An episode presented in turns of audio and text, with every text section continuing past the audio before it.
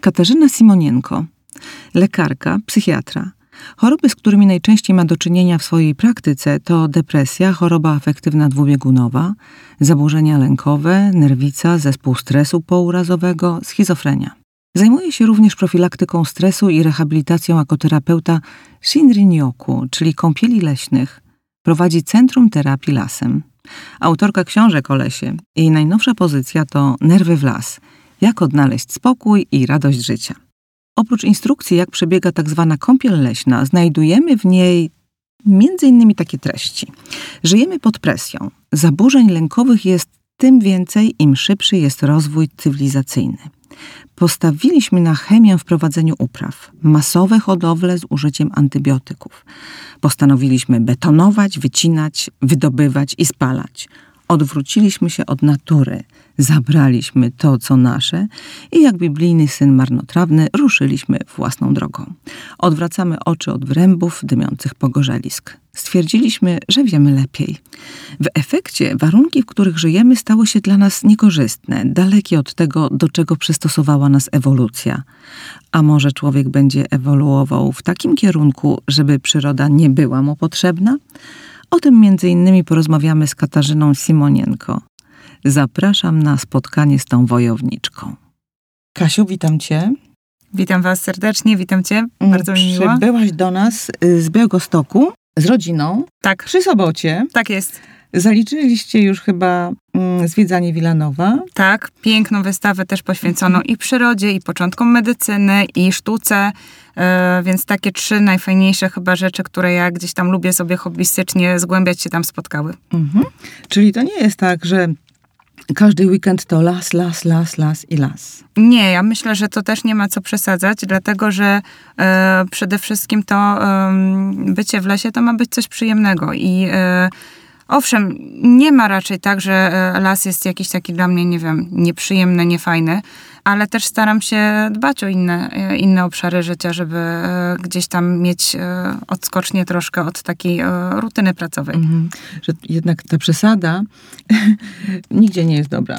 To znaczy, na pewno tak, jeżeli to już zaczyna być męczące, bo e, ja pracuję zazwyczaj od poniedziałku do piątku w poradni, a w lesie pracuję w weekendy i staram się, żeby to nie był każdy weekend pracujący, żeby mieć przede wszystkim też przestrzeń dla, dla rodziny, dla jakichś swoich, e, powiedzmy, pasji, dla wypoczynku. Więc to jest tam kilka weekendów, a kilka weekendów jest właśnie takich jak dzisiaj, że, że jest Warszawa, są wystawy, jest, jest czas taki wolny. Mhm. W lesie pracuję. Pracuję w lesie. Nieźle to brzmi. Słuchaj, ale dobrze, to zanim opowiesz nam, mam nadzieję, jak to się stało, że ty jesteś cała w tym lesie i że pracujesz w lesie, to może mm, ustalmy kilka takich definicji. Mhm. Co to jest ekopsychiatria? Ekopsychiatria to jest taki nurt, który się pojawił już w latach 70. E, Zaproponowało go mm, amerykańskie Stowarzyszenie Psychiatrów. To była taka myśl, która mówi o tym, że zdrowie psychiczne nie zależy tylko i wyłącznie od naszych uwarunkowań e, biologicznych, ale też od całego środowiska, które nas otacza. I my e, często jako, jako psychiatrzy, owszem, staramy się rozszerzyć to em, spojrzenie na pacjenta nie tylko w kontekście neu- neuroprzekaźników, ale też w kontekście e, jego rodziny, jego relacji z bliskimi, pracy, ale ekopsychiatria poszła o krok dalej i ona pokazuje, że takie szerzej rozumiane środowisko y, wpływa też na to, jak my sobie radzimy społecznie i jak my sobie radzimy emocjonalnie. Czyli na przykład jak mamy zanieczyszczenia powietrza, niezdrową żywność, mamy niedobory wody, e, mamy dużą mm, mm, kumulację ludzi w miastach, to generuje e, różne negatywne zjawiska społeczne, bo zaczyna się problem z pracą, bezrobocie, bieda, zaczynają się kradzieże, zwiększa się przestępczość, e, ludzie stają się bardziej nerwowi, agresywni i to są wszystko stresory, które e, gdybyśmy żyli w bardziej naturalnych warunkach, prawdopodobnie nie byłyby albo tak nasilone, albo by nie wystąpiły. Więc ekopsychiatria ogarnia, że tak powiem, troszkę szerzej człowieka wraz z jego habitatem naturalnym, bardziej lub mniej. I zaczęło się o tym mówić w gronie naukowców, w środowisku naukowców dopiero kilkadziesiąt lat temu. Niestety tak. I mm, w ogóle psychiatria jest taką dosyć młodą e, gałęzią medycyny w porównaniu na przykład do chirurgii, którą rozwijano już od, od wielu setek lat. Ale wydaje mi się, że e, nawet od tych lat 70. mieliśmy troszkę przerwy i dopiero zmiany klimatu zaczęły e, jakby uzmysławiać nam to na nowo. Mam wrażenie, że to jest ostatnie kilkanaście lat, kiedy myśmy zaczęli zwracać uwagę, że to, co się dzieje ze środowiskiem, to nie tylko e, powiedzmy wpływ taki fizyczny, że mamy niezdrowe jedzenie, niezdrową wodę, niezdrowe powietrze, ale też, że nas to dotyka mm, na płaszczyźnie emocjonalnej. Pojawiły się depresje klimatyczne, pojawiła się, pojawiło się takie zjawisko jak solastalgia, czyli to jest taki ból, który przeżywamy po utracie ważnego dla nas miejsca, e, że giną lasy, tak. E, wysychają rzeki i Niestety ja e, nawet na przestrzeni swojego życia już tego doświadczam na co dzień, bo biebrzańskie bagna już nie są tak mokre. Tak. Nie ma tyle ptaków, co było jeszcze 10 lat temu, nawet jak jeździliśmy sobie gdzieś tam poobserwować je. E, bardzo zmienia się Puszcza Białowieska, bardzo wysycha klimat. W tym roku mamy pierwszy taki rok, gdzie w Olsach stoi woda. E, trzy lata wcześniej pod rząd mieliśmy suchutkie Olce, nawet w rezerwacie ścisłym, więc tego wcześniej nie było. To mhm. jest po prostu coraz, e, coraz bardziej zarysowane. I dajmujące.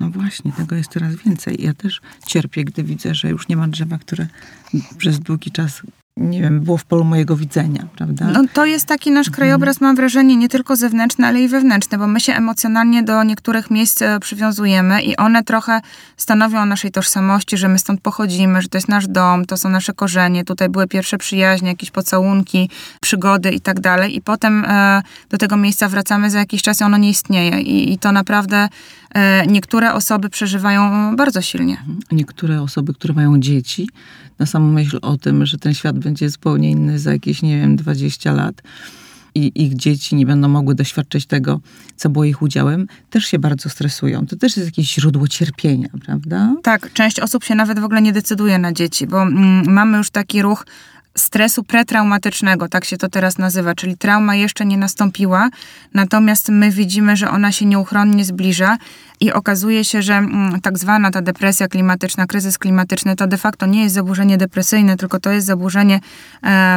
z kręgu lękowych.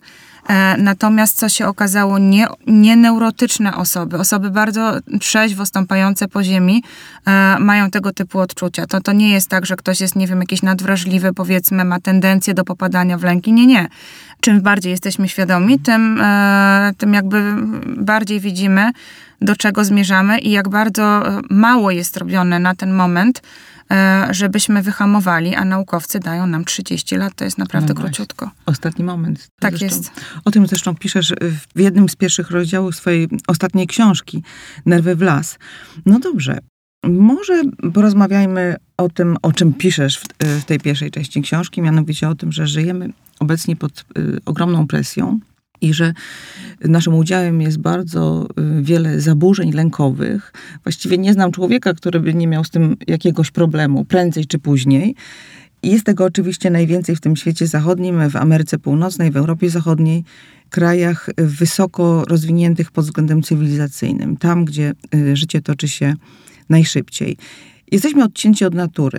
I tak jak obrazowo piszesz, żyjemy w betonowych labiryntach i szklanych budynkach. Nasze naturalne mechanizmy obronne uległy znacznemu osłabieniu. Ale są ludzie, którzy już to rozumieją i gdzieś tam zaczynają wracać na łono natury. Ale jak myślisz, czy możliwy jest taki masowy, globalny odwrót?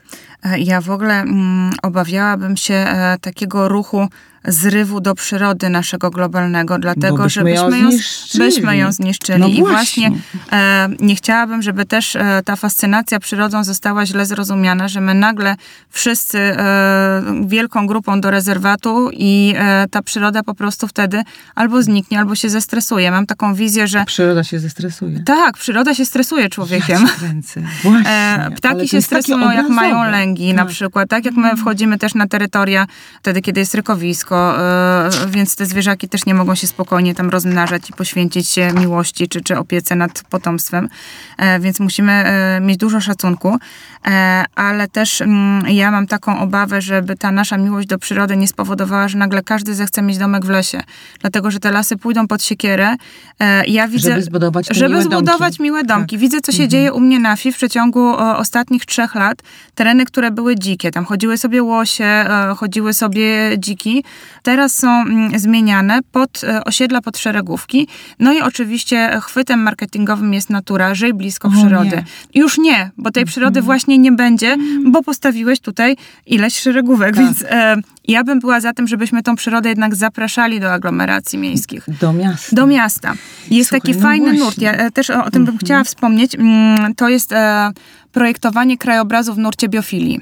Czyli my e, te wszystkie rzeczy kojące dla nas zdrowe, bioróżnorodne zapraszamy tworząc lasy miejskie, lasy podmiejskie, e, ściany zieleni, e, sadząc dużo roślin gdzieś tam zamiast trawników, to na, na przykład łąki kwietne, tak żebyśmy mieli tą przyrodę obok siebie blisko i żeby ona była dostępna. Piechotą, rowerem, żebyśmy nie musieli gdzieś tam jeździć. Żebyśmy sobie mogli nawet na balkonie, nie wiem, y, posiać i obserwować, jak rośnie, I prawda? co tam się dzieje? Tak, tak. To mogą być też kwiaty doniczkowe. Y, Jak wtedy, najbardziej. kiedy jest zimno.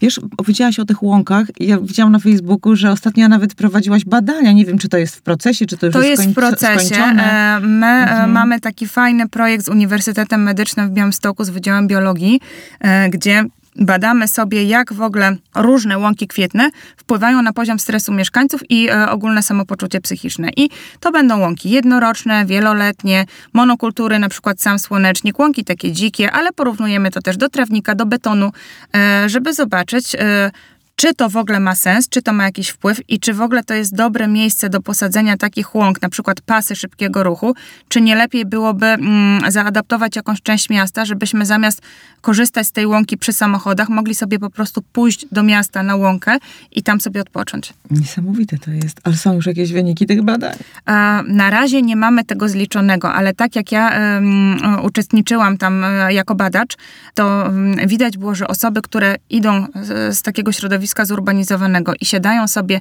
na łące, tam gdzie nie ma samochodów obok, pięknie się relaksowały w sposób taki fizjologiczny. Spadało im ciśnienie, spadało im tętno, e, robiły się odprężone, nawet na takim zwykłym cielesnym poziomie. E, natomiast tam, gdzie tych samochodów jest bardzo dużo, to nawet ta łąka nie była aż tak kojąca, ale jeszcze czekamy, bo chcemy sprawdzić, jak ten poziom stresu wygląda, kiedy w ogóle nie ma łąki, a jest bardzo dużo samochodów. Więc zobaczymy. No, ciekawe. Wiesz co, skoro mówimy o takich wydarzeniach prawie że bieżących, to ja przypomnę takie bieżące z czerwca, o którym też przeczytałam na twoich mediach społecznościowych. Mianowicie chodzi o historyczną, jak powiedziałaś, sesję pod nazwą Kontakt z przyrodą a zdrowie psychiczne w trakcie 45. zjazdu psychiatrów polskich.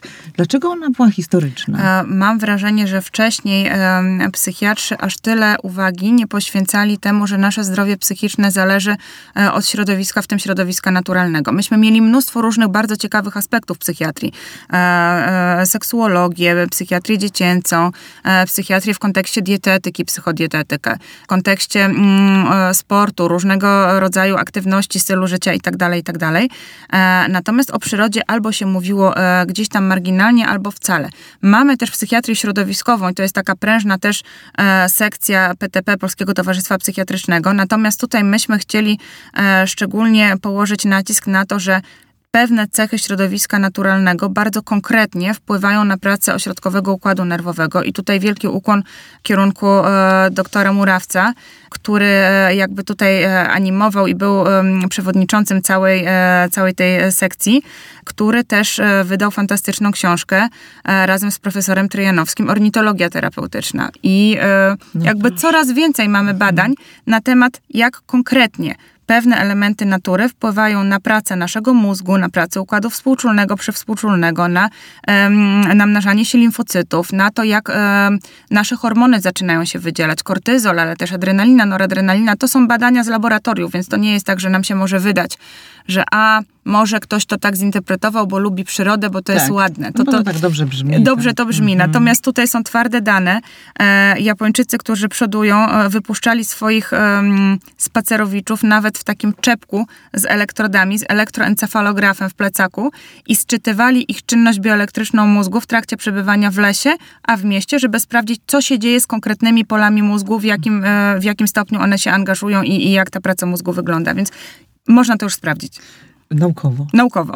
Badaniami obrazowymi. Tak. To tak jak się bada na przykład wpływ jogi czy medytacji na, Na przykład. na mózg, na zmiany w mózgu. Tak, tak. prawda? W ogóle, co jest bardzo fajne, były też badania neuroobrazowe u dzieci, które uwidaczniały, jak się zmieniają struktury mózgu dzieci rozwijających się w przyrodzie, a w mieście. I okazało się, że mózgi dzieci, które rozwijają się w dużej części e, w przyrodzie, mają lepiej e, rozwiniętą istotę szarą i istotę białą.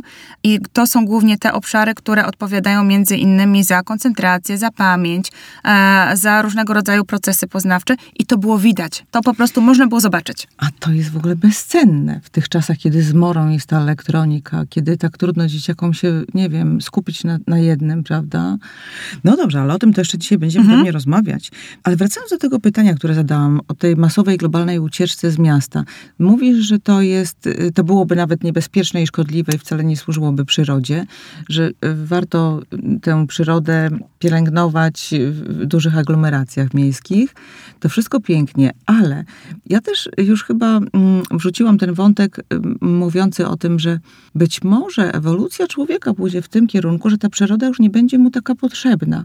Ja już się nad tym zastanawiałam nieraz. Mówię, kurczę, przecież żyjemy w tych betonach, żyjemy w tej elektronice. Może po prostu zaczniemy się już biologicznie zmieniać, jakby dostosowywać do tego. Może ten las za chwilę już nie będzie nam potrzebny, bo będziemy innymi istotami. Ja się tak zastanawiam, na ile to jest możliwe, a na ile też zwierzęta są w stanie się przystosować na przykład do życia w zoo i jednak obserwujemy, że to ich e, przystosowanie idzie w takim kierunku, że one decydują się tam nie żyć, czyli tracą płodność. E, widzimy e, brak rozmnażania się, zwłaszcza jeżeli jakby te zwierzaki, które są w krajach egzotycznych, my przywieziemy na przykład do Polski, one żyją w tym ogrodzie zoologicznym, no poziom stresu jest taki, że zwierzę e, jakby e, fizjologicznie mówi nie, nie, nie, tutaj to ja żyć nie będę, bo to nie ma sensu. E, I myślę, że mm, za nami to są setki e, tysięcy lat istnienia gatunku Homo sapiens. Mówi się, że tak ponad 200 tysięcy. E, więc musielibyśmy kolejne 200 tysięcy zaplanować sobie w mieście. Pytanie, na ile byśmy byli w stanie czerpać z tego, co to miasto nam oferuje, jak by się to obyło, ale... Mm, Obawiam się, że chyba, chyba to nie pójdzie niestety.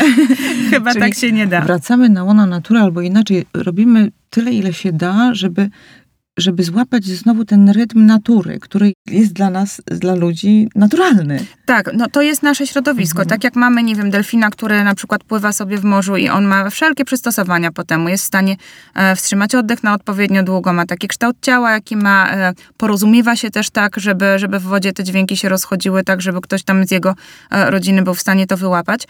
My podobnie i okazuje się, że to nie jest tylko tak, że nam w przyrodzie jest po prostu przyjemnie, ponieważ my mamy całą sieć powiązań z innymi organizmami. Nam się wydaje, że właściwie nic takiego się nie dzieje, bo my tego nie robimy świadomie, ale my jesteśmy w nieustającej komunikacji z różnymi organizmami środowiska naturalnego.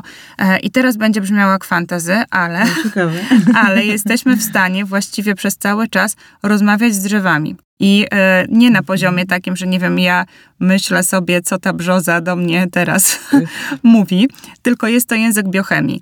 E, my e, sami często używamy sygnałów biochemicznych, zapachowych, żeby przekazywać różne informacje o tym, czy jesteśmy zdrowi, czy chorzy, czy ktoś jest dla nas dobrym partnerem do rozrodu, czy nie. I jak sobie tak przypomnimy, to być może któraś z pań albo nawet panów miał takie poczucie, że trzymał dziecko z gorączką swoje na rękach i to dziecko inaczej pachniało. Albo przychodził mąż z pracy i on pachniał tak, jak osoba zestresowana. Są osoby, które jeszcze to czują świadomie, część osób nie. Były nawet takie eksperymenty, że dawano paniom do wąchania koszulki używane, które nosili panowie e, w, różne, w różnym stopniu wysportowani i okazało się, że najładniej im pachniały te koszulki, które w jakiś sposób em, pokazywały, że dany partner byłby dla nich atrakcyjny, bo one potem mogły sobie obejrzeć zdjęcia. Więc jakby my ten język taki biochemiczny mamy wbudowany, nie używamy do tego świadomości, ale on działa.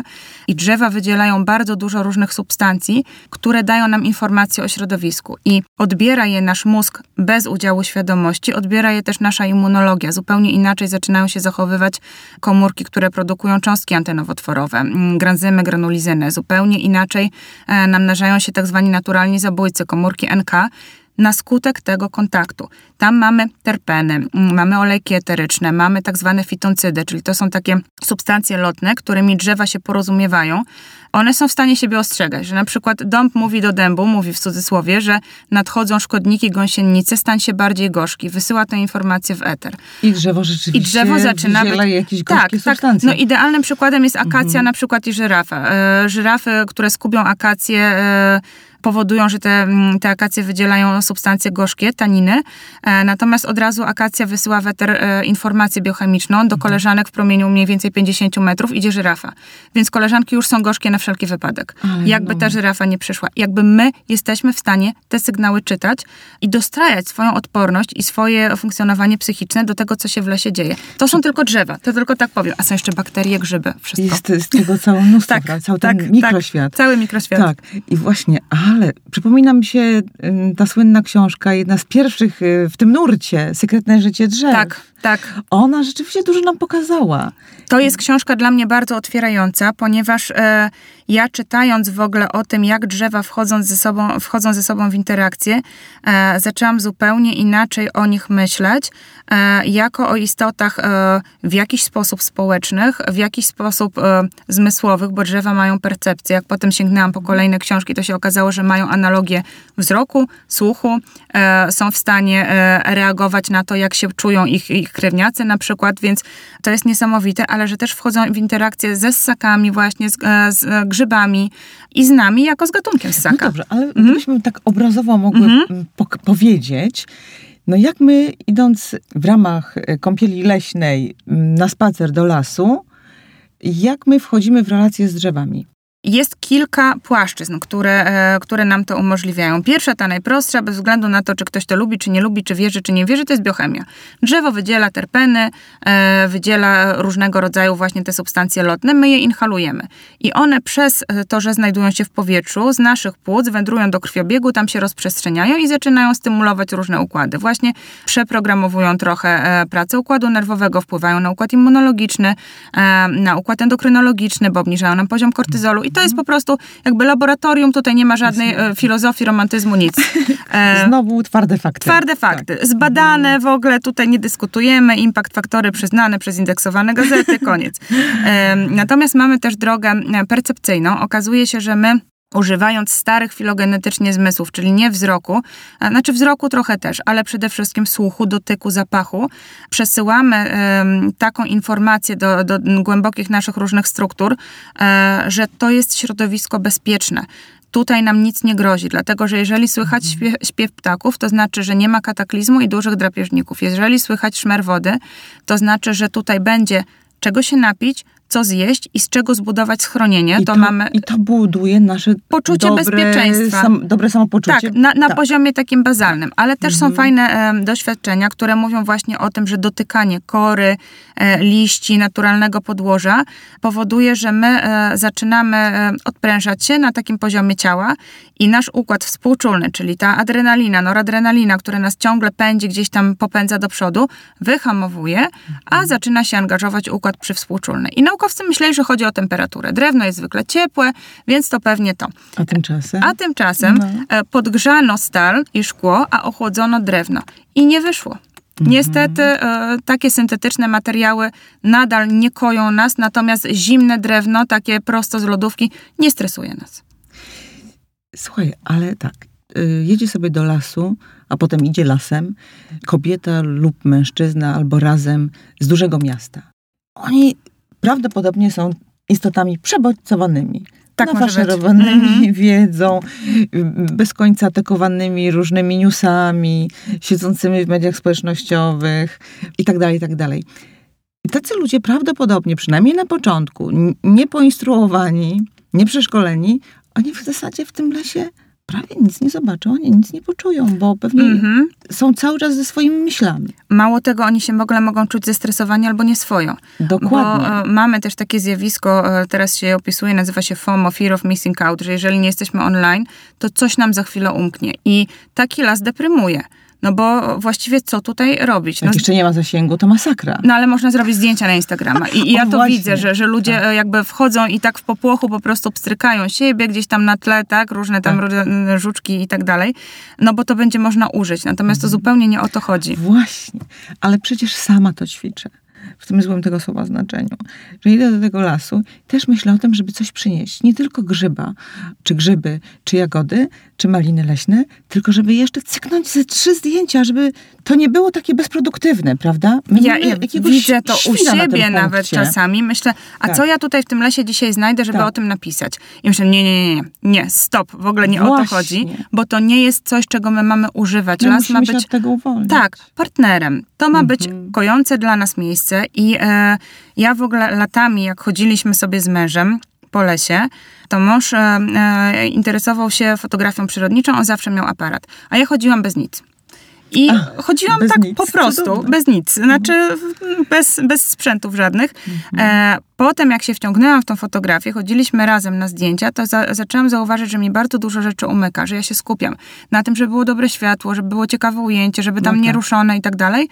A cała ta aura kolejnej płaszczyzny, o których jeszcze nie wspomniałam, takiej płaszczyzny emocjonalnej, gdzieś mi zaczyna przepadać. Właśnie. I em, jedna właśnie z moich koleżanek, też przewodniczek po Białowieskim Parku Narodowym, Basia Bańka, e, mówi tak, że e, słuchaj, dla mnie pierwsze 20 minut w lesie to jest takie 20 minut jak mm, dla biegacza rozgrzewka, że ja muszę odpuścić, wyluzować, pozwolić myślom złapać swój naturalny rytm i dopiero jak to się wszystko gdzieś tam przefiltruje, e, przepłucze, e, to ja mogę już zanurzyć się w tym lesie na spokojnie, ale tak jak Japończycy mówią, minimum 15 minut w lesie, żeby, żeby był dobrostan jakikolwiek, mi się wydaje, że to jest dużo za krótko. Dużo za 15 krótko. minut to jeszcze mamy gonitwę myśli. Wiesz, przypominam sobie to, co powiedział kiedyś, czy napisał Wojciech Heicherberger yy, na temat urlopu. Mówi minimum dwa tygodnie, minimum 10 dni, bo tydzień to jest za mało, bo najpierw przez trzy dni y, umysł się uspokaja, przestaje gadać. Potrzebuje trzech dni przynajmniej, żeby się uspokoić. Potem człowiek przez dwa dni jakoś tam może jeszcze złapie tych wakacji, tego wakacyjnego nastroju, a potem z kolei się znowu włącza myślenie, Że trzeba wrócić. że trzeba wrócić. Mhm. I tutaj też jest tak samo, czyli do tego bycia w lesie też trzeba jakoś się przygotować i wyciszyć głowę najpierw. Ja nie? myślę, że tak. I o to też chodzi w kąpielach leśnych, bo tam są dwie proste zasady, takie banalne tak naprawdę. I tym one się różnią od zwykłych spacerów, że po pierwsze angażujemy zmysły wszystkie w miarę możliwości, czyli nie idziemy ze słuchawkami, z muzyką pogadać, yy, gdzieś tam, nie wiem, w grupie się pośmiać i tak dalej, co jest w ogóle fantastyczne, ale jakby nie o to tutaj chodzi. A druga rzecz, żeby być obecnym w tu i teraz. I ja bardzo często idę do lasu na przykład przemyśleć, bo to też jest e, jakby zbadane, że mamy tak zwaną miękką fascynację i wypoczywając lepiej się koncentrujemy, więc idę sobie poukładać w głowie. Ja tak te książki pisałam. Szłam do lasu z notatnikiem, w domu nie szło, w lesie poszło. Ale... Nagrywałaś sobie? Proszę? Nagrywałaś sobie, E, Nie, ja analogowo razu? wszystko. Długopis, Okej. notatnik, tak, be, Mhm. bez, bez elektroniki.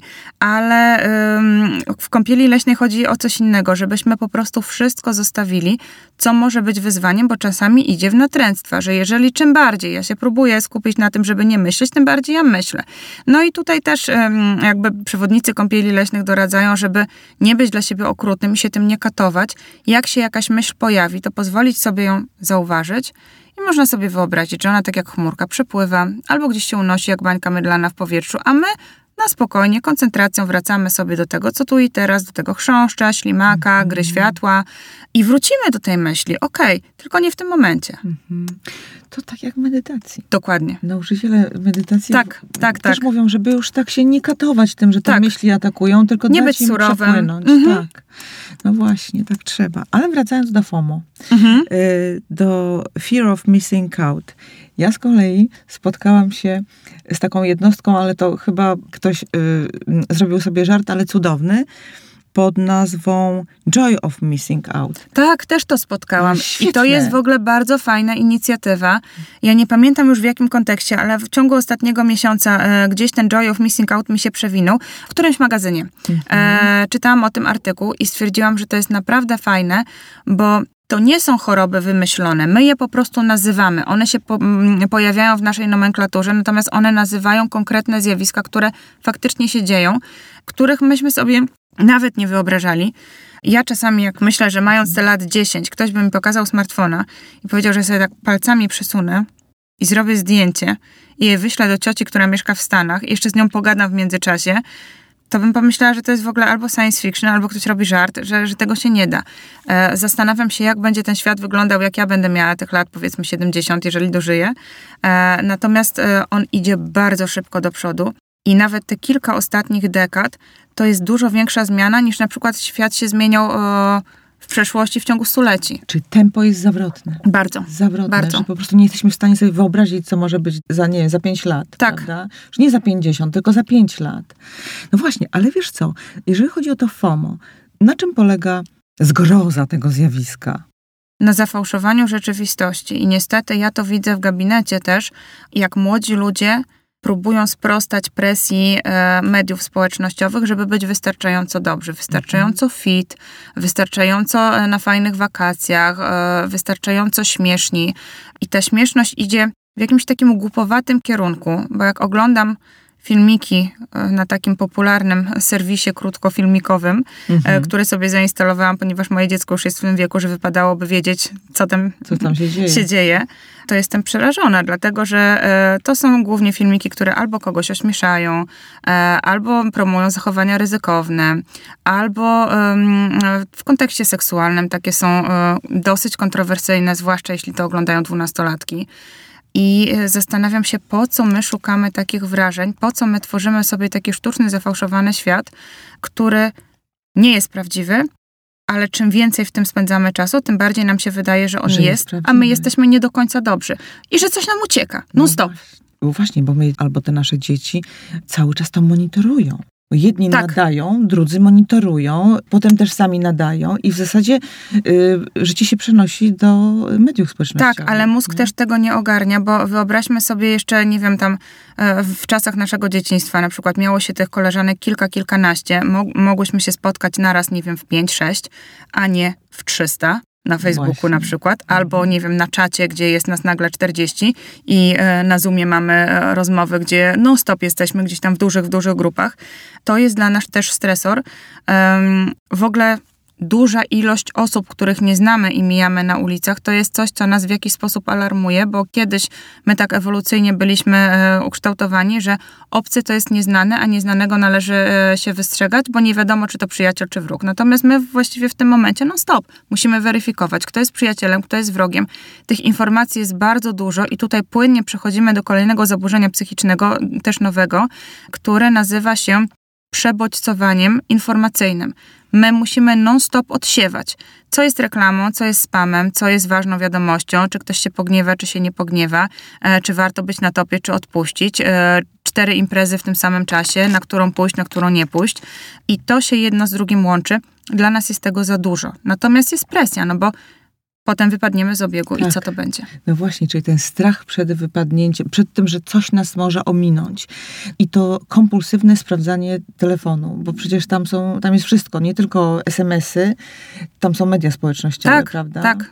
I jaki to jest złodziej czasu.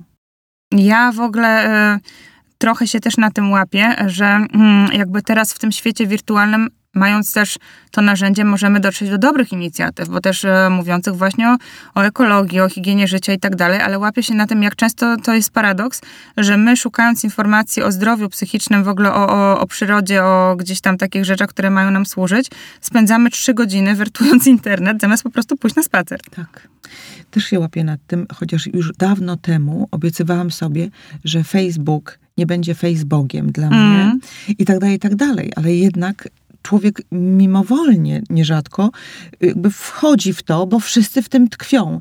Raz na jakiś czas jest, zapali się jakieś czerwone światełko, trochę się mądrzeje, a potem znowu. To tak jak z tymi, wiesz, serialami, nawet tymi uznanymi przez ludzkość, z, przez naszych znajomych za lepsze, z tych y, y, różnych y, kanałów streamingowych. One, zauważyłam, jak one są zmyślnie teraz produkowane. One są teraz częściej w takim kostiumie bliższym zwykłemu życiu, bliższym nam. Fantastycznie, psychologicznie rozegrane sytuacje, wątki i człowiek ma takie poczucie, hmm, no tak jak u mnie, ale zapomina, że on pozwala sobie towarzyszyć temu serialowi wieczór w wieczór. A jeżeli spędzasz życie z serialem, to już nie masz czasu Na prawdziwych na, przyjaciół. prawdziwych przyjaciół. Mhm. I robi się to zastępcze życie w mediach, które Tak. jest do złudzenia podobne do prawdziwego. Ale to nie jest prawdziwe. Ale to nie jest prawdziwe. No ja właśnie. bardzo sobie cenię e, zmianę, która się dokonała w ogóle w naszym życiu, kiedy myśmy się wyprowadzili na wieś i Bo to okazało nastąpiło. się... To nastąpiło, tak. Myśmy się e, przymierzali do tego już od jakiegoś czasu. Nie jest to taka wieś, wieś, przedzika wieś. E, to nie jest też tak, że myśmy sobie e, wycięli las i wybudowali dom, ponieważ kupiliśmy dom, na który e, nie było od dłuższego czasu e, chętnych. Amatora. amatora. E, No i on sobie tak stał i stwierdziliśmy, że po co ma tak stać i niszczyć. nam, nam pasuje. I okazało się, że w ogóle kupiliśmy dom w sąsiedztwie osób, które znaliśmy już od dawna i bardzo lubiliśmy i było to zupełnym przypadkiem. I tak jak sobie żyjemy na tej wsi, to mamy taki społeczny kolektyw. Mamy autentyczne relacje, gdzie wieczorem e, każdy wychodzi e, gdzieś tam sobie do ogrodu z psami, bo, bo sporo naszych sąsiadów też ma psy. I pies to jest taki przymus, że chcesz czy nie chcesz, musisz wyjść na ten spacer. Przynajmniej te dwa razy dziennie czy trzy, to, to musisz to zostawić i pójść. E, zwłaszcza, że my mamy takie psy dosyć wymagające, bo mamy północniaki, więc północniak musi wychodzić i, i trzeba pójść do lasu. Nie ma, że, że nie. E, więc buduje się taka autentyczna społeczność i widzę, jak dorastają nasze dzieci.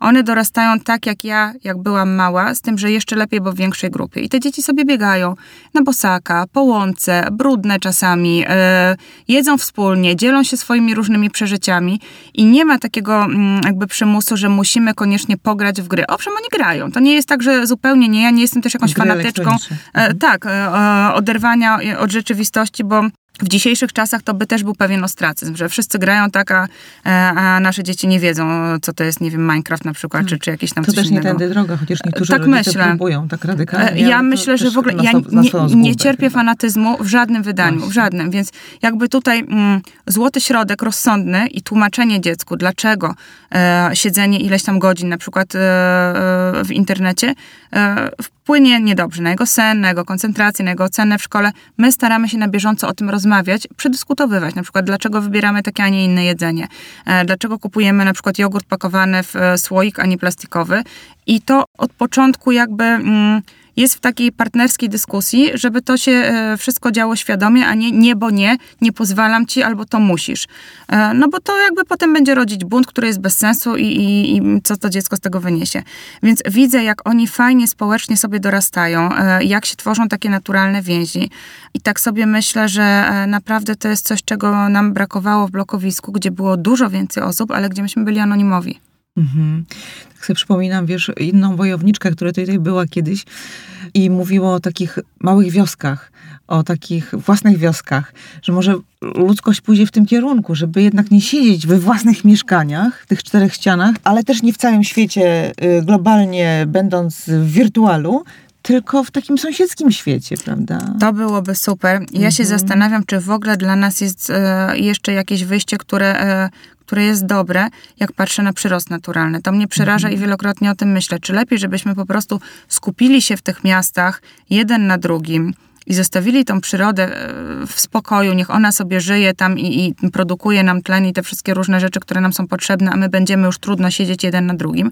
Czy powinniśmy się rozproszyć i żyć w jakimś takim, powiedzmy, e, systemie, że zbilansowanym, trochę przyrody, trochę nas, no ale wtedy gdzie te miejsca na totalną dzikość, e, skoro nas jest tak, tak dużo. Więc mnie przeraża te 9 miliardów w perspektywie, dlatego że jak ja byłam w szkole, to to było 4,5-5. Tak.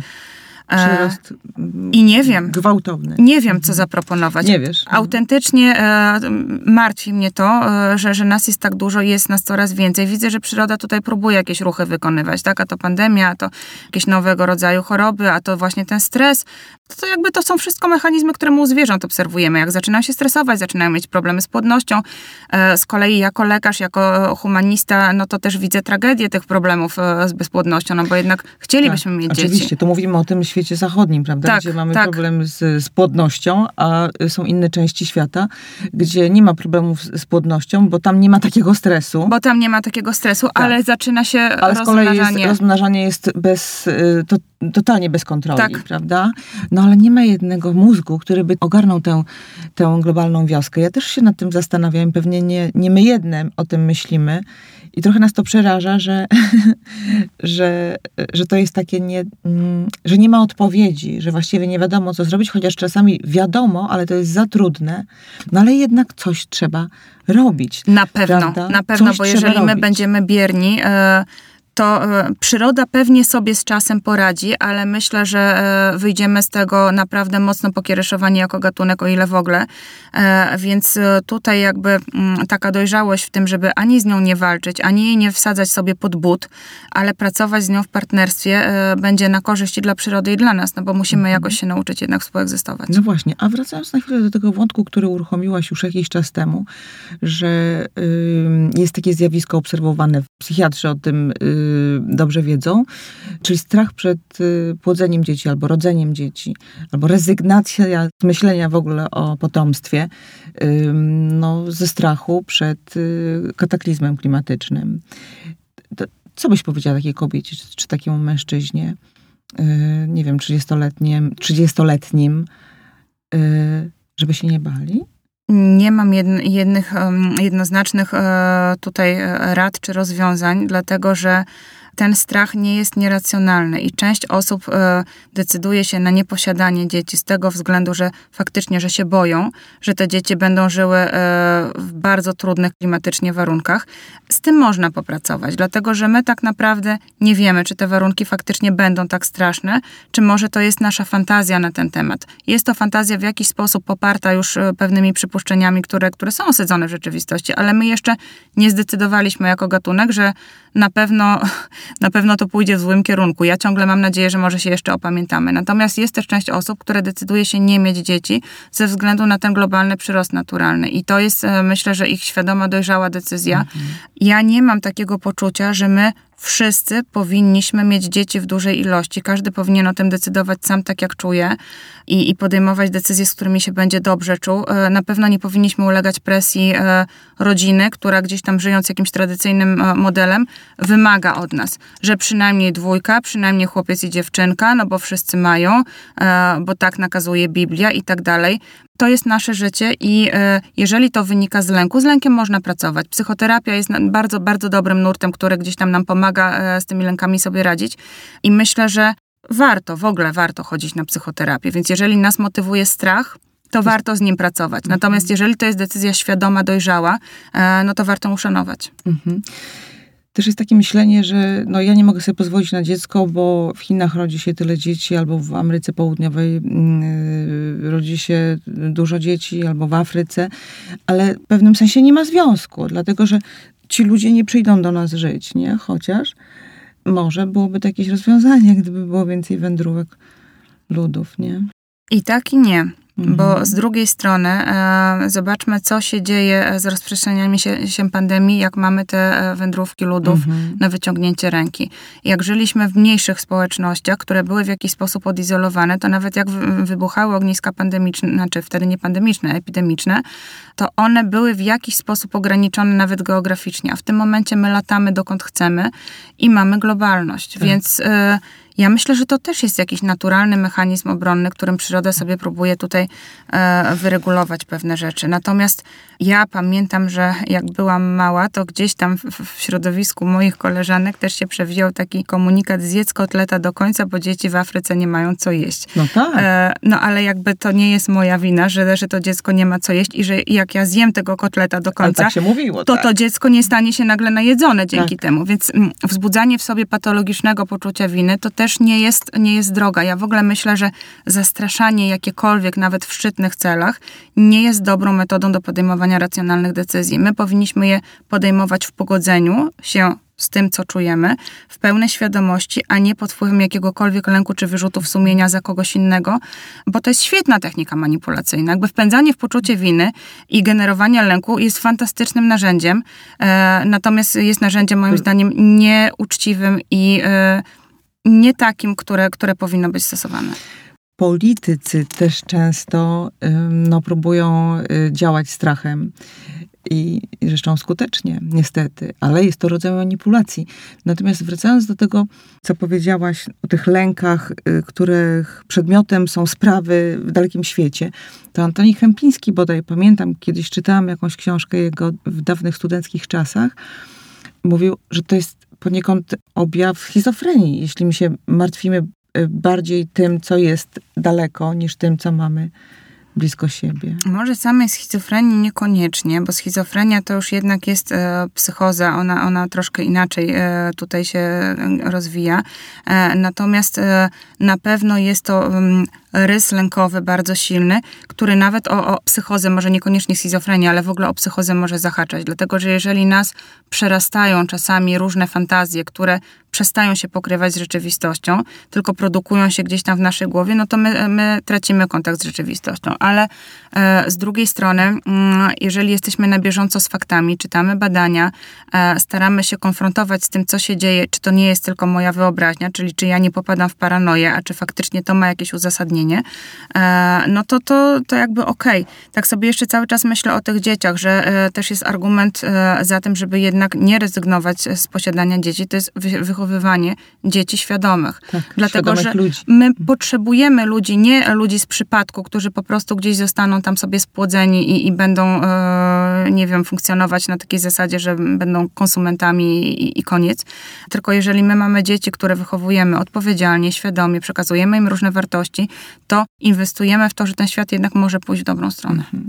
Też o tym myślałam całkiem niedawno, pamiętam, będąc na spotkaniu szkolnym w szkole mojego syna, że no, można budować jakąś nadzieję właśnie w oparciu o to, że młode pokolenie myśli już trochę inaczej. Często to są ludzie, którzy myślą właśnie proekologicznie, myślą o tym, żeby, y, żeby żyć oszczędniej, z myślą o tym, żeby na dłużej starczyło i tak dalej, i tak dalej. Mało tego, oni się kształcą w kierunku nowych technologii, które mogą planecie służyć. Tak myślę, ale też e, to jest temat dla mnie bardzo świeży, bo my przez ostatni tydzień mieliśmy takie e, rozmowy na poziomie rodzicielsko-dziecięcym właśnie o, o tym, e, dokąd świat zmierza, jak żyć i tak dalej, więc e, dla mnie to jest taka świeża rzecz.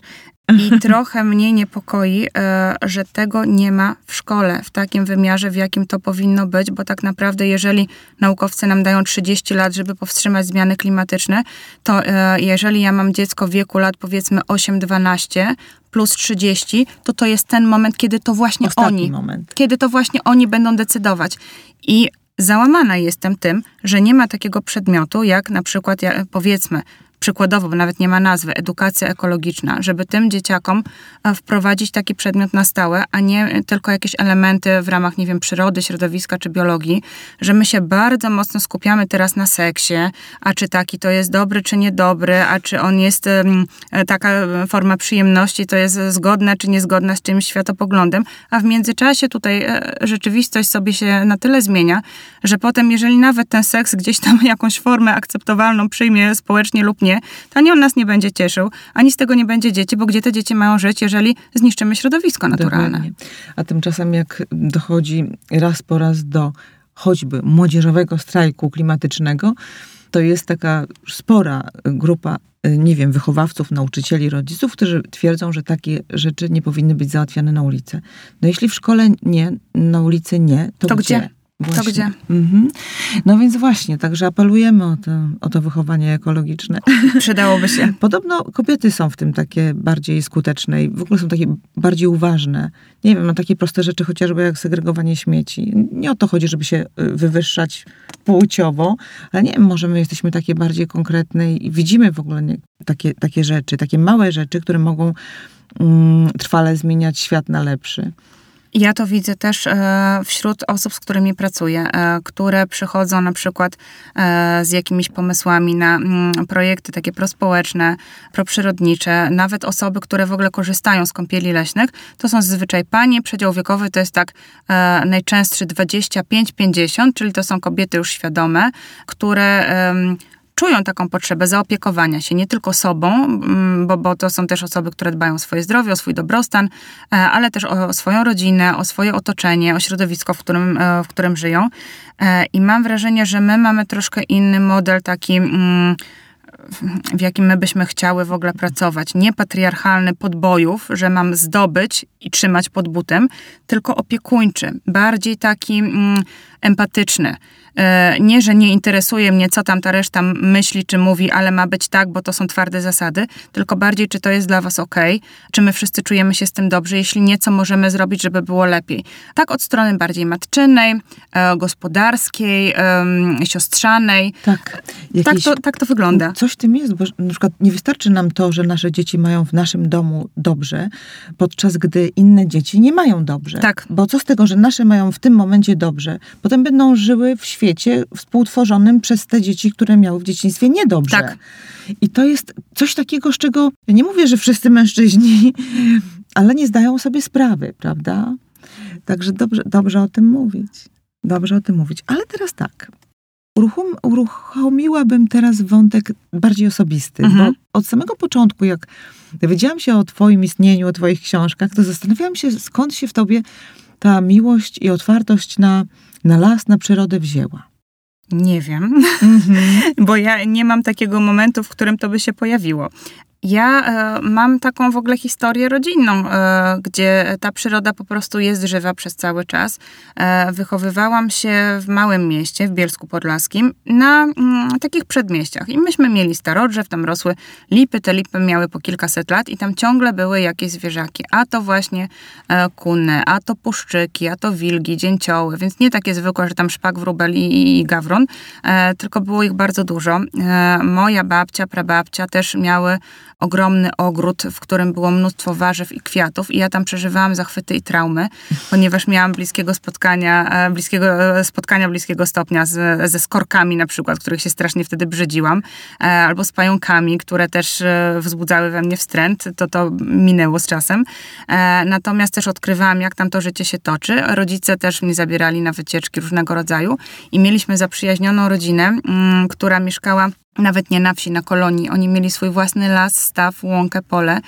I ja tam sobie mogłam po prostu szwendać się, ile chciałam. Nikt nie miał z tym mm, żadnego problemu, tylko sprawdzano raz na jakiś czas, czy ja jestem, czy jest w porządku. E, natomiast e, jakby ta fascynacja od początku miała różne warstwy, bo to nie tylko było e, podglądanie ptaków. Ja pamiętam pierwsze swoje gdzieś tam w ogóle fascynacje przyrodnicze, to, to, mm, to był atlas ptaków, taki miałam PRL-owski jeszcze chyba. Te ptaki sobie lubiłam odhaczać, a ten był w ogrodzie, a tego nie było, a tego widziałam, a tego nie. Ale potem też nastąpiła taka warstwa emocjonalna, mitologiczna, bo pojawił się serial Robin Hood. E, miałam lat działał wtedy 7. Działał w lesie. Tak. E, I w ogóle m, mm, tam były różne inspirujące rzeczy. Inspirująca muzyka, inspirujące zwyczaje, ta obrzędowość celtycka. W ogóle wtedy nie miałam pojęcia, że to Celtowie. Powiedział mi o tym dopiero wujek i stwierdziłam, kto to są, muszę o tym mhm. poczytać. Natomiast e, jakby ja tą duchowość leśną już wtedy um, miałam w sobie. I chodząc po lesie, e, bo też często jak z rodzicami jeździliśmy na przykład na grzyby, rodzice zbierali grzyby, ja sobie łaziłam, to ja chodziłam w takich różnych perspektywach. W perspektywie przyrodnika, obserwatora, ale też w perspektywie osoby, która czuje w tym lesie jakiś duchowy pierwiastek, która ma swoje e, emocje, przemyślenia, e, jakieś swoje fantazje, bo jako dziecko też sobie lubiłam różne rzeczy wyobrażać w lesie. I to był dla mnie taki świat i bardzo namacalny, i bardzo magiczny jednocześnie. Ale dobry, zawsze dobry? Nie bałaś się lasu? Nie. Mhm. Nie, nie bałam się lasu. Kilka razy mi się zdarzyło w lesie wystraszyć, ale to z własnej głupoty. Jak po prostu poszłam e, na przełaj i nie sprawdziłam, którędy idę i się zgubiłam. To chyba ze dwa razy mi się w życiu zdarzyło zgubić, e, a raz to było w piątym miesiącu ciąży, więc to był bardzo niedobry moment, żeby, żeby się zgubić w lesie, zwłaszcza, że wtedy akurat mieliśmy mnóstwo dzików e, i te dziki były takie dosyć odważne, więc... E, no, tak sobie pomyślałam, że to zły moment wybrałam. Uciekłaś na drzewo? Nie, postanowiłam się ogarnąć i spróbować skupić na tym, e, skąd przyszłam, i jednak spróbować wrócić tak, jak powinnam, instynktownie. No i Okazało się, że nie wiem jednak, gdzie jestem, więc w desperacji krzyknęłam do swojego męża, który powinien być tam, tam gdzie się z nim rozstałam. I okazało się, że ja jednak wróciłam bardzo dobrze w to miejsce, Mhm. tylko e, byłam na tyle przestraszona, że nie rozpoznałam tego krzaka, pod którym tam miałam być. Mój mąż mówi, a czemu ty krzyczysz? Ja mówię, bo się zgubiłam. On Mówi, gdzie ty się zgubiłaś? Ja mówię, no tu, przy jesteś. No tak.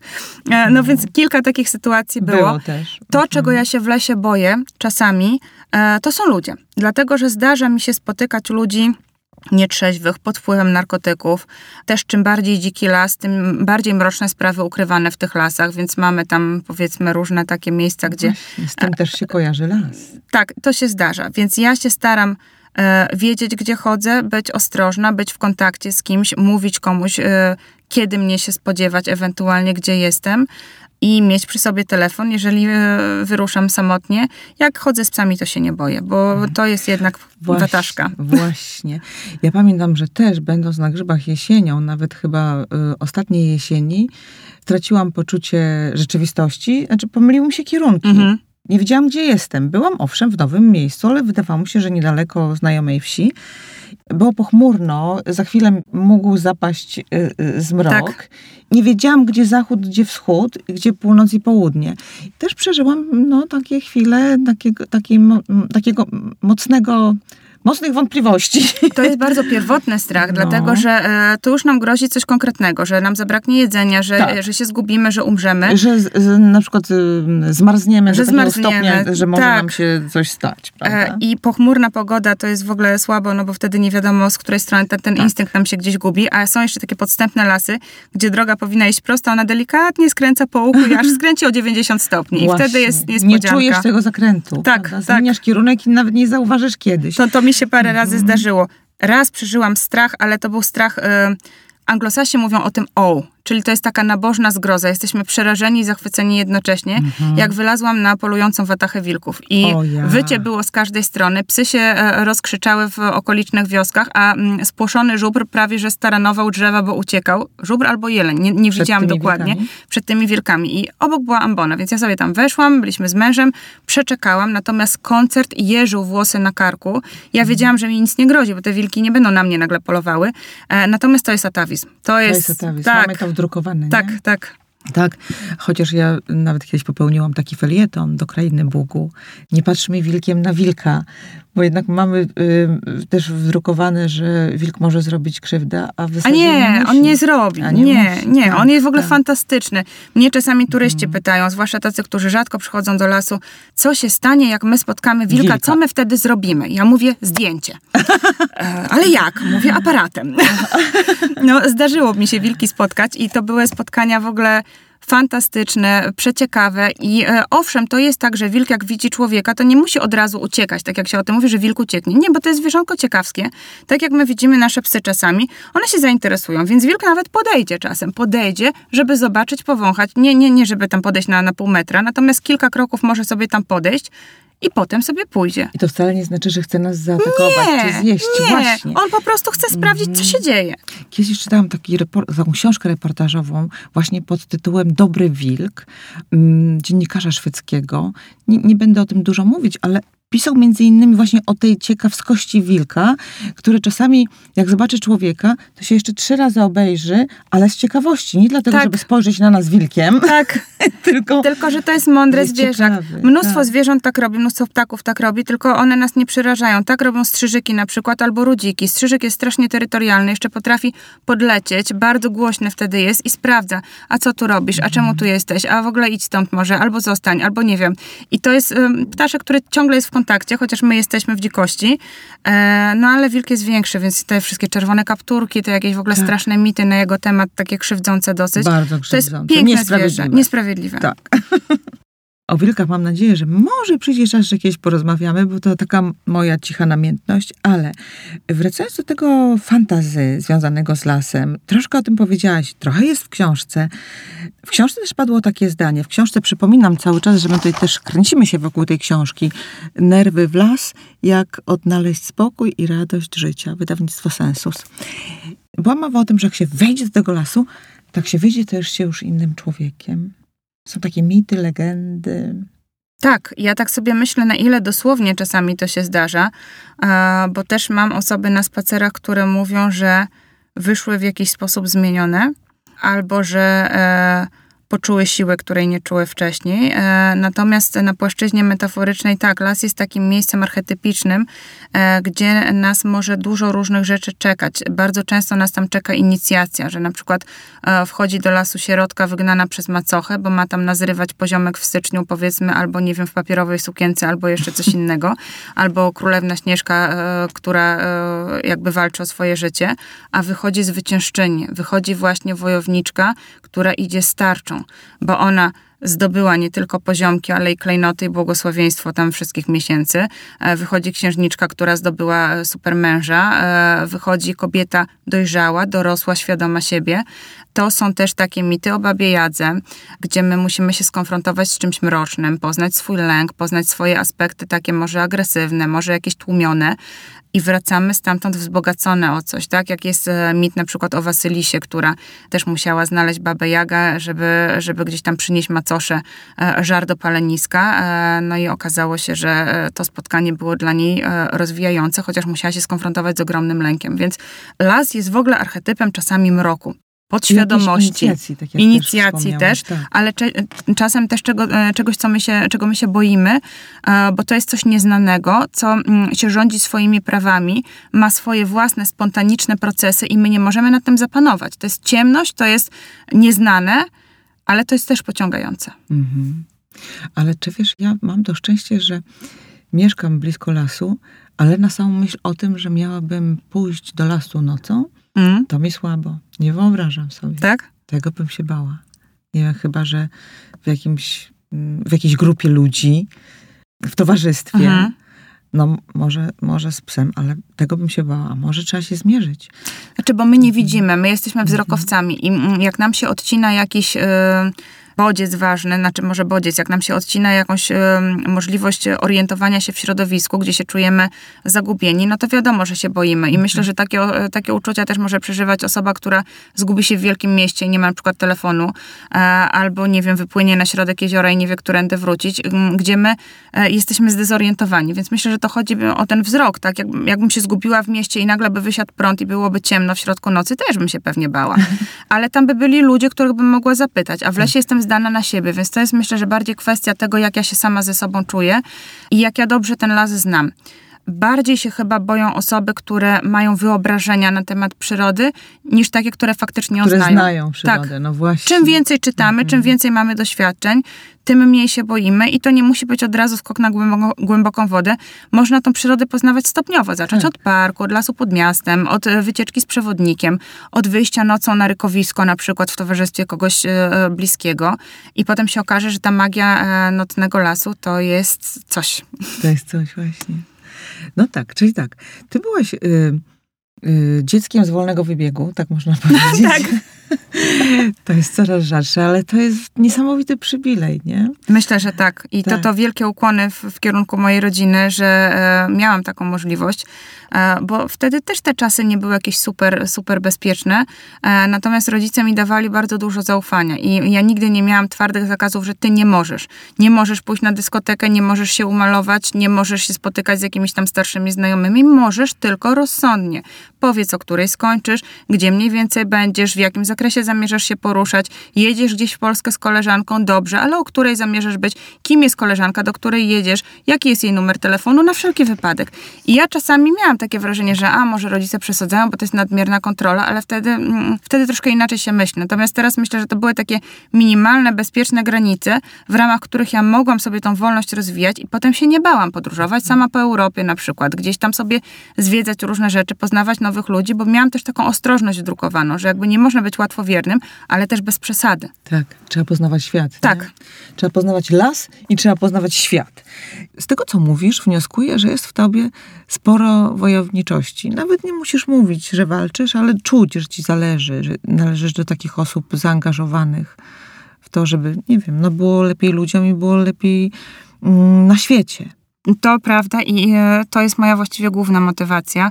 Może mało e, nawet humanistyczna, bo mi bardzo zależy przede wszystkim na tym, żeby było dobrze przyrodzie w relacji z ludźmi i w wyniku tego, żeby było ludziom dobrze w relacji z przyrodą, e, bo wydaje mi się, że my sobie bez tej przyrody nie, nie poradzimy, ale trzeba o to walczyć, trzeba o tym mówić. No i tak, to jest taka moja walka trochę. Mhm. Ale walczysz bez broni. Teraz tak. Teraz? Czyli kiedyś było inaczej. Było inaczej. Ja zawsze byłam w ogóle uczona w domu samoobrony. Mój tato, który jest osobą bardzo spokojną, on jest w ogóle artystą, e, jest bibliotekarzem, ale zawsze e, uczył mnie, że kobieta powinna potrafić się obronić. Nie jest to wstyd, to jest powód do dumy. Od taty dostałam pierwszy scyzoryk szwajcarski. Tato mnie nauczył, jak e, w razie gdybym spotkała nachalnego konkurenta, na przykład na jakiejś dyskotece, potrafiła postawić granice psychiczne i fizyczne.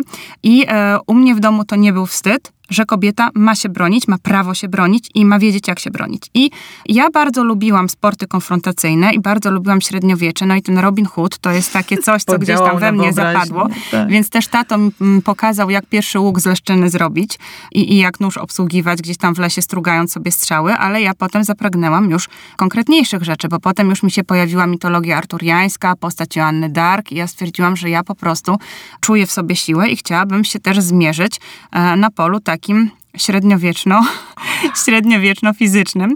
I byliśmy e, z moim obecnym mężem, e, wcześniej z moim chłopakiem i z moim poprzednim chłopakiem też e, w bractwach rycerskich. Na początku to był XIII wiek, mniej więcej XII. Potem odtwarzaliśmy Słowian w archeologii takiej eksperymentalnej, w ruchach rekonstrukcyjnych. No i ja chodziłam na treningi szermierki, tylko że to nie była taka szermierka floretem, tak jak teraz się sportowo walczy, tylko sobie e, ćwiczyłam mieczem jednoręcznym, do którego też używa się tarczy i ćwiczyłam mieczem półtoraręcznym, a potem, jak już byłam dorosła i byłam już mamą i chciałam wrócić do formy, to chodziłam na MMA dla kobiet przez pewien czas. O Mam ja, rękawice. O ja.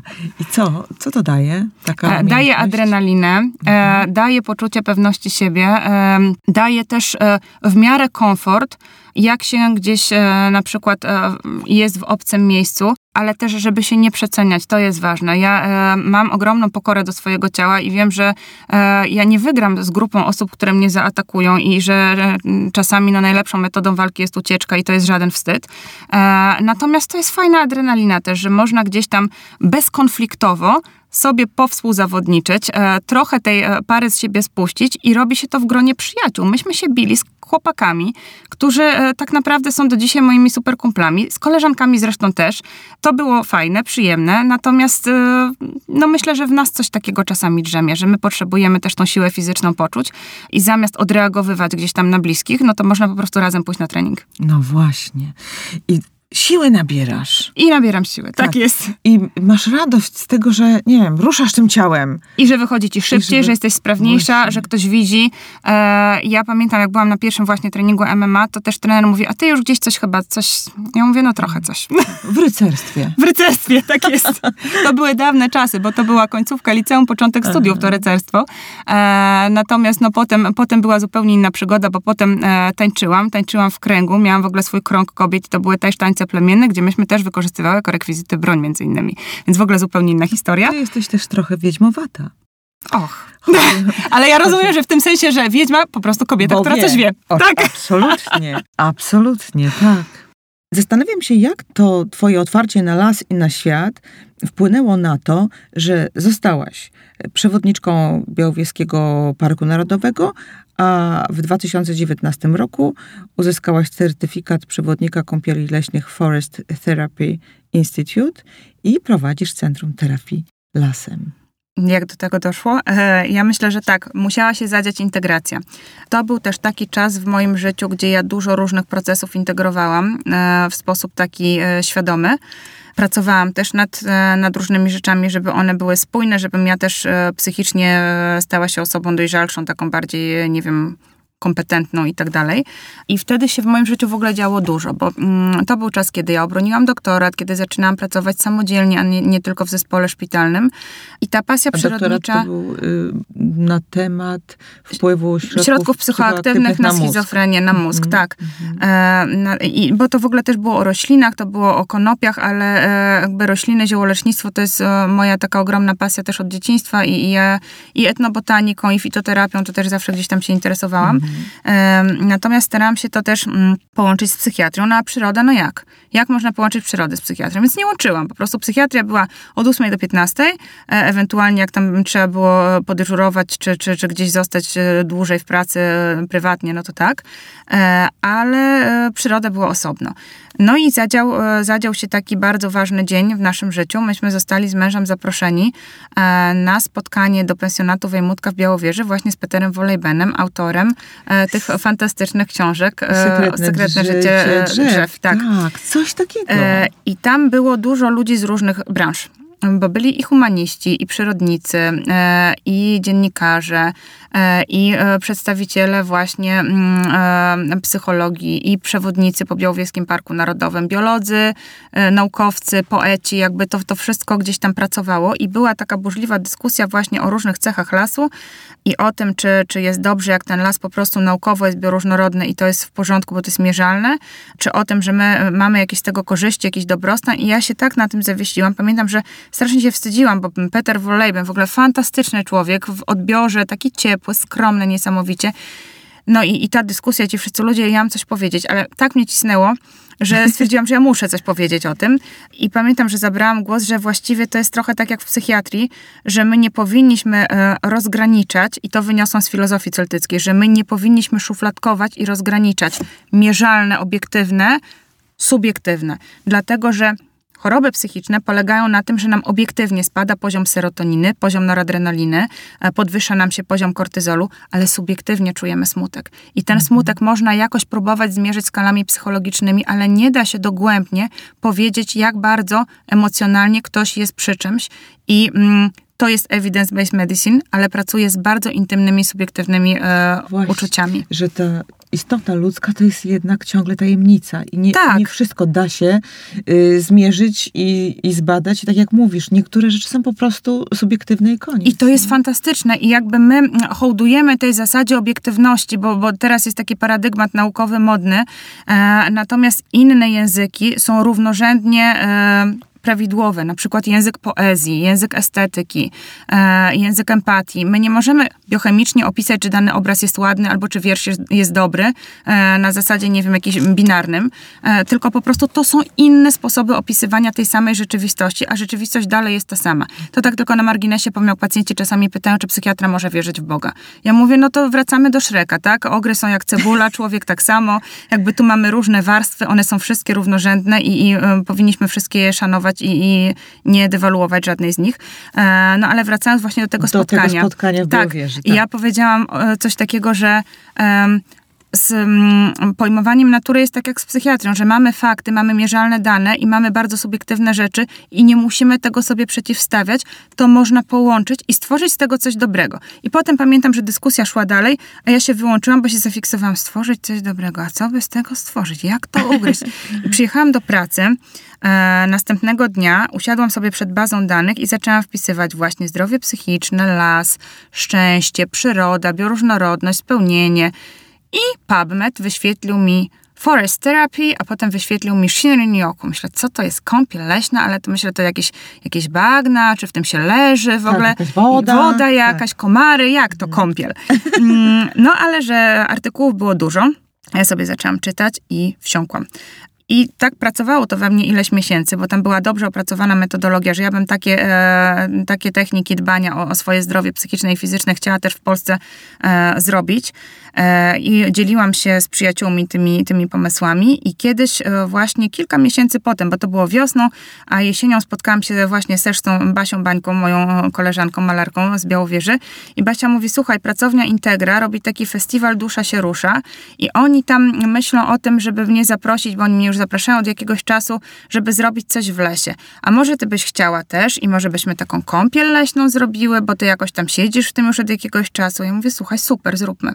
No i to była kąpiel leśna pierwsza, e, zrobiona na podstawie e, metodologii japońskiej na podstawie e, technik wyobrażeniowych i, i, i technik relaksacyjnych, z którymi ja już sobie trochę wcześniej pracowałam w ramach pracy psychiatry i na podstawie naszego doświadczenia jako przewodniczek po prostu po Białowieskiej Parku Narodowym.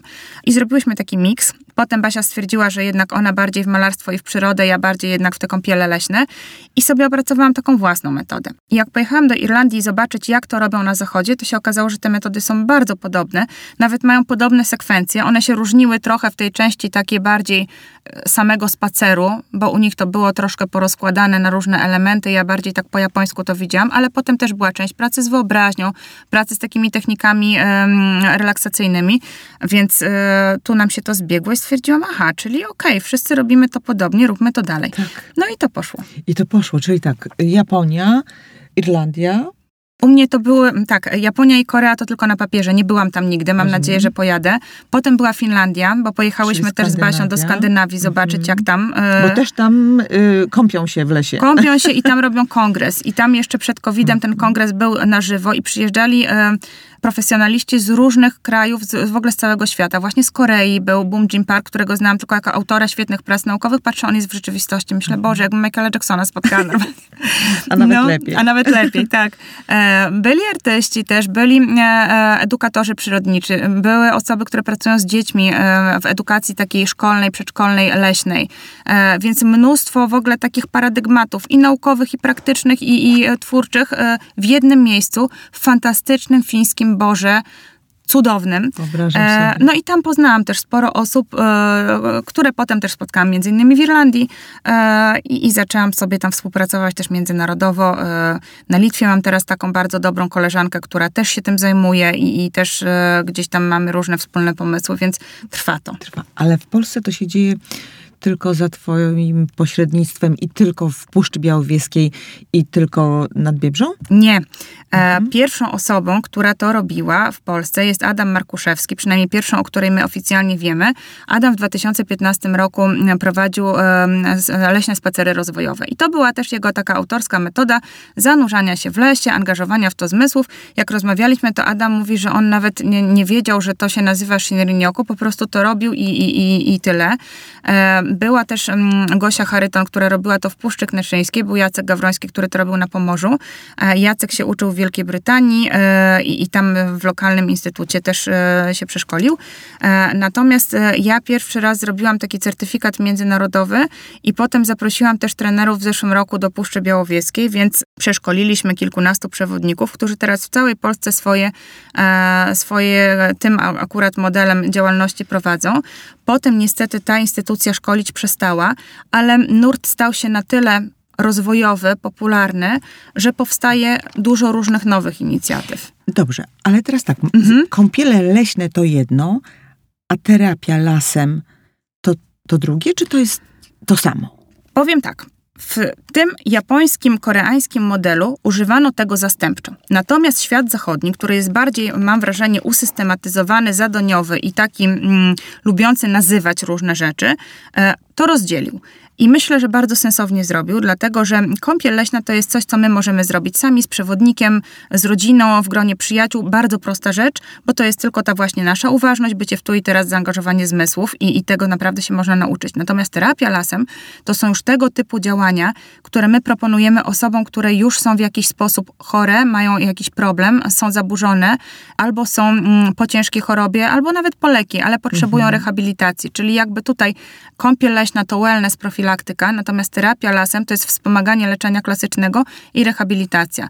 Ja na przykład pracowałam z osobami, mm, które się borykają z lękiem, e, z pacjentami pokowidowymi, e, z osobami, które w jakiś sposób przeżywały różnego rodzaju trudne doświadczenia. I jeżeli my nie mamy jakiegoś zaplecza tutaj medycznego, czy mm, właśnie ze zdrowiem psychicznym związanego, czy z jakąś w ogóle gałęzią medycyny, może nam być ciężko, bo jeżeli te osoby są w jakiś sposób mm, wymagające szczególnej uwagi somatycznie albo psychicznie, to większe prawdopodobieństwo, że się zadzieje kryzys, że nam na przykład ktoś zasłabnie, że ktoś się zdekompensuje, dozna napadu lęku, z którym my nie będziemy wiedzieli, co zrobić, jeśli nie mamy przeszkolenia w tym kierunku. Więc myślę, że to warto by było rozdzielać i też z motyką na słońce się nie porywać, żeby nie zrobić krzywdy komuś Jasne. i, i żeby też potem samemu nie być zagubionym w tym, co się sta- stanie.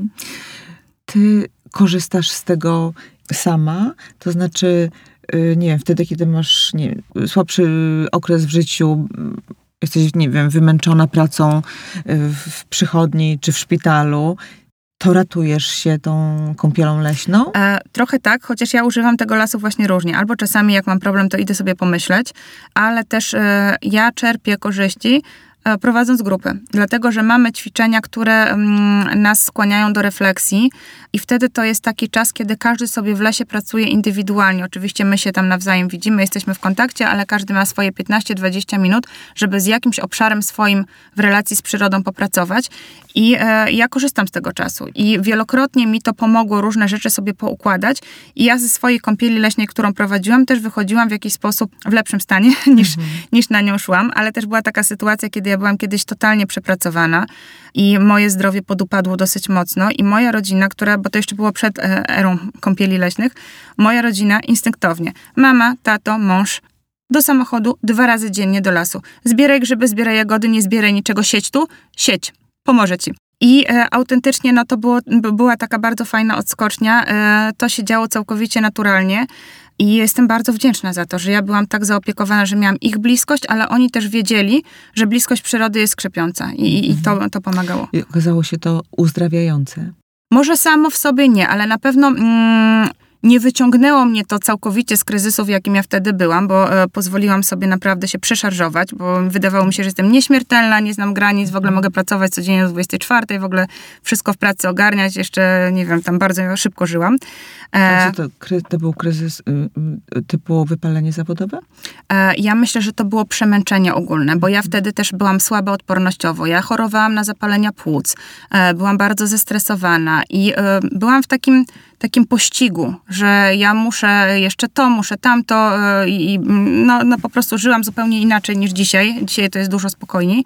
E, Natomiast to był taki e, moment, że ja się trochę zapędziłam i w karierę, i żeby to odreagować, to też pozwalałam sobie gdzieś tam pobalować sporo, tańczyć, bo ja bardzo lubię zresztą tańczyć, więc tego spania było mało.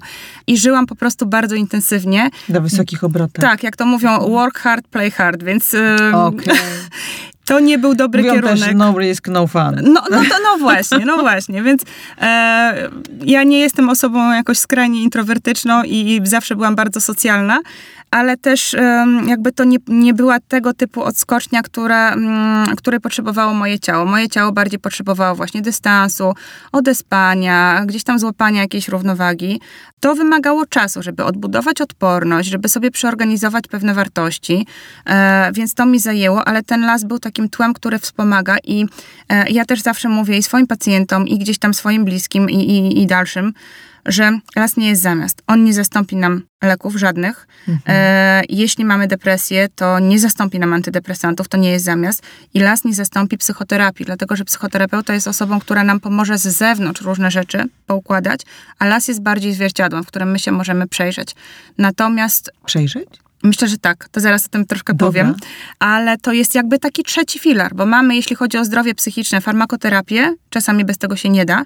Mamy psychoterapię, która jest w ogóle fantastyczna. Uważam, że w ogóle prawie każdy powinien to zrobić, zanim to zaczniemy. naszych czasów. Tak, prawda? ale to jest dobre. Zanim zaczniemy robić sobie te wszystkie kwazy hialuronowe, jakieś tam usta, pośladki i, i inne rzeczy, to zróbmy mózg i jakby potem się okaże, że już może nie musimy większego biustu mieć na przykład. Można Tak, można zaoszczędzić. E, e, ale też i jakby związki są wtedy lepsze i rodzina lepiej, no jakby w ogóle same plusy. Natomiast las to jest taki trzeci filar przyroda. I to nie jest fantazja jakaś na temat, że to jest jakiś taki, nie wiem, luksus, bo to jest, to jest ta nasza biochemia. To, to są rzeczy, których my się pozbawiliśmy, odcięliśmy się od nich, więc to jest jakby konieczność, taka baza. Natomiast jeśli chodzi o to zwierciadło, jest taki test psychologiczny Rorschacha, gdzie są takie plamy i patrząc na te plamy człowiek uruchamia swoje różnego rodzaju fantazje, skojarzenia i tak. I na tej podstawie psychologowie, którzy są przeszkoleni w tym kierunku, e, mogą coś o tej osobie powiedzieć, jak się jej osobowość e, kształtuje, tak jak, jak ona gdzieś tam funkcjonuje. I las jest trochę czymś takim, bo to jest bardzo złożony kompleks, który w nas budzi bardzo różne pierwotne, czasami podświadome wyobrażenia, projekcje, skojarzenia. My czasami e, doznając e, właśnie e, takich zmysłowych, pierwotnych odczuć, na przykład zapachów, czasami sobie przypominamy e, sceny z dzieciństwa, jakieś sceny z młodości. Czym bardziej coś jest zmysłowe, tym bardziej podświadome mm, płaszczyznę w nas uruchamia. I my w tym lesie potrafimy naprawdę albo projektować, albo robić skojarzenia w taki sposób, jakby przyroda jest analogią do tego, co się dzieje w naszym życiu. Na przykład powiem tak, co, co mi osoby, które gdzieś tam wędrują ze mną po lesie, potrafiły pokazać. Pień martwego drzewa. Jak on potrafi totalnie inaczej być postrzegany, interpretowany, że na przykład leży sobie martwe drzewo i um, jedna osoba mówi, że to bardzo smutne, bo to jest taki um, widok, jak w jakim etapie, na jakim etapie życia ja teraz jestem, że jestem Powalona. do niczego niepotrzebna, powalona, to się wszystko rozkłada, inni ze mnie czerpią, żerują na mnie, a ja już jestem do niczego i nigdy nie wstanę. To jest to, w jakim etapie, na jakim etapie ona się w tym momencie znajduje, jakby nie mówi o sobie, mówi o tym drzewie, ale jednocześnie patrząc na to drzewo widzi swoją historię. A inna uczestniczka mówi tak, to jest cytat, ale taki pień to ma klawe życie. Ja mówię czemu? Nic nie musi.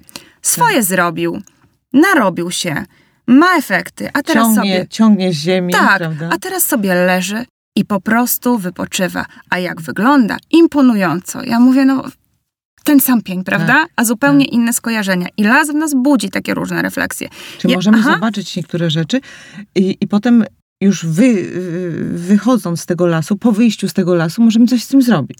Tak myślę. Ja czasami staram się zobaczyć jakiś proces, który mam w sobie, na zasadzie, czy coś takiego dzieje się w przyrodzie, jak przyroda sobie z tym radzi, bo może ja bym mogła zrobić tak samo jak natura, a robię to inaczej, albo robię to źle. Jak zaczęłam czytać twoją książkę, jak poszłam do lasu, to myślę sobie tak. Zauważyłam, że w niektóre e, miejsca nie wchodzę. Mhm. chodzę tymi samymi ścieżkami. No może one nie są takie, takie główne, ale jednak nawet jeżeli są poboczne, to jednak ciągle od wielu lat to są te same ścieżki. Mhm. Mówię, dlaczego ja nie wyściubię nosa dalej, poza tę ścieżkę?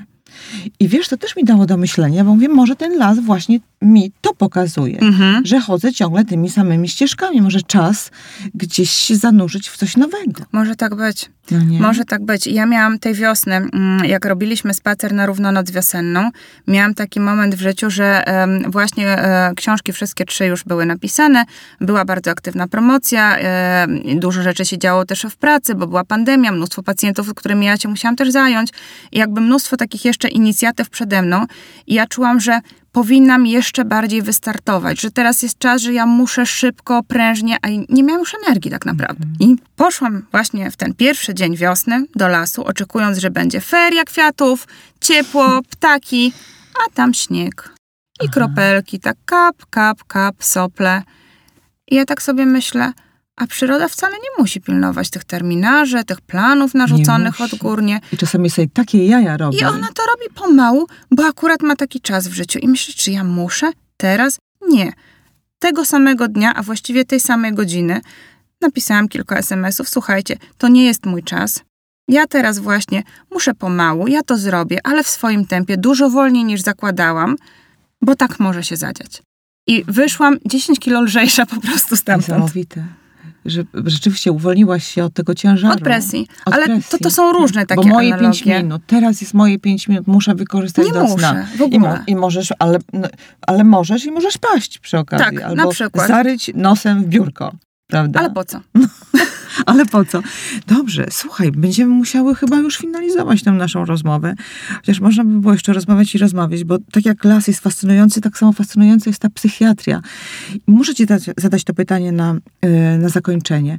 Żyjemy w takich czasach, no, w związku z pandemią, ale nie tylko, że tej pomocy psychiatrycznej coraz bardziej potrzebujemy, nie tylko w dużych miastach, ale również w małych miasteczkach, gdzie ludzie cierpią na samotność, ale jej jest bardzo mało. Czy rzeczywiście jest tak, że ta pomoc psychiatryczna jest taka ekskluzywna? Bo jeśli nie idziesz prywatnie do lekarza psychiatry, no to właściwie musisz czekać w kolejkach, nie wiem, miesiącami. To jest straszne, ale to się dzieje. Ja obserwuję na przykład pracując też na NFZ, bo ja e, w większości pracuję e, na NFZ, e, jak duże te kolejki są i jak duże są kolejki na psychoterapię refundowaną. To są cztery lata. Przez cztery lata to naprawdę można e, wszystko. Tak. Więc y, ja bym była bardzo za tym, żeby też zwrócić uwagę na to. Mam nadzieję, że pandemia trochę pokazała też e, osobom, które e, mogą coś z tym zrobić na szczeblu takim e, rządzącym, e, że jest duża potrzeba, żeby jednak tą psychiatrię po pierwsze dofinansować, po drugie ułatwić dostęp mm, do edukacji, e, żeby tych psychoterapeutów było więcej, żeby osoby, które pracują na NFZ faktycznie miały takie poczucie, że one nie będą też klepać biedy, tylko będą e, pracować w godnych warunkach i żeby chciały pracować na Bo to NFZ. jest bardzo odpowiedzialna praca Tak. z człowiekiem, służba, ale bardzo łatwo można się wypalić. Psychiatria dziecięca to jest dramat. W Białymstoku dramat. nie ma oddziału całodobowego na przykład. My musimy wysyłać do Olsztyna albo do Warszawy. Tworzy się to centrum. Natomiast przez wiele lat faktycznie go nie było, nadal jeszcze go nie ma. Psychiatrów dziecięcych jest jak na lekarstwo, więc e, faktycznie nie jest dobrze, a myślę, że bardzo tego potrzebujemy, ale jest też plus tego wszystkiego. Co nam pandemia złego zrobiła, to zrobiła.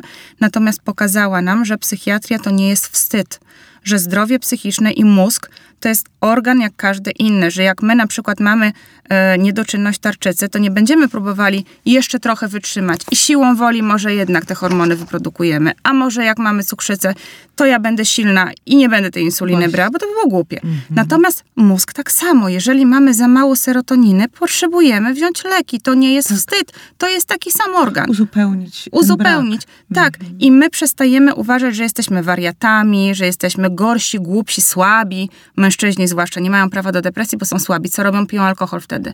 A alkohol jest depresantem jest dużo prób samobójczych. Więc jakby trochę odczarowujemy tą psychiatrię i zaczynamy uważać, że to jest jednak coś normalnego, paradoksalnie, i że mnóstwo normalnych osób, niezwariowanych, jest w kryzysie. I jak ja pracuję takim gabinecie też ogólnopsychiatrycznym, nie tylko w poradni nerwicowej, to faktycznie widzę, że tak naprawdę osób zaburzonych, bo się zdarzył kryzys, jest dużo więcej niż osób, które mają psychozy, czy nawet chorobę dwubiegunową, bo po prostu to jest kolej rzeczy i my potrzebujemy tej pomocy, bo dlaczego nie? Mhm. W kolejce do psychiatry refundowanego można oczywiście pójść do lasu, ale to nigdy nie może być zamiast, Nie. tak jak powiedziałaś na samym początku. My musimy w partnerstwie, tak jak w naturze. Rzeczy się dzieją w partnerstwie, dużo różnych rzeczy, dużo, dużo różnych gatunków współdziała ze sobą, jest homeostaza, więc my też powinniśmy jakoś się uzupełniać. Żadnych skrajności, nie sama chemia i nie sama natura, tylko jakby popatrzmy, mamy zdobycze takie, takie, takie, korzystajmy ze wszystkiego. I to też jest bardzo kobiece. Holistyczność. Holistyczność, tak jest. Ostatnie, przysięgam Mhm. pytanie, ostatnie. Nie w tym miejscu, w którym powinno paść, ale trudno. Mhm. Mianowicie, wspomniałaś w swojej książce Nerwy w las o tym, że jesteśmy pokoleniem trzech krzeseł. Bo siedzimy, tak jak my teraz tutaj sobie siedzimy, bo siedzimy sobie w pracy. Ja jadąc do ciebie siedziałam w samochodzie, e, a potem jak będę chciała odpocząć, to co zrobię? Usiądę sobie i włączę Netflix. Więc e, jakby to są te trzy obszary, w których my faktycznie siedzimy. I ja pamiętam nawet, jak pracowałam w szpitalu, bo już w szpitalu nie pracuję i ten szpital miał dwa piętra i musiałam na obcasikach góra-dół, góra-dół, to ja byłam dużo bardziej fit, bo ja tam nie siedziałam. Ja biegałam, to jest duży oddział, dużo pacjentów w sale, więc byłam w ruchu. A teraz jest tak, krzesło w poradni, krzesło w samochodzie i krzesło w domu. Więc jakby bardzo dużo z nas siedzi na krzesłach, a żeby się poruszać, idzie na siłownię i biega w miejscu. Mhm.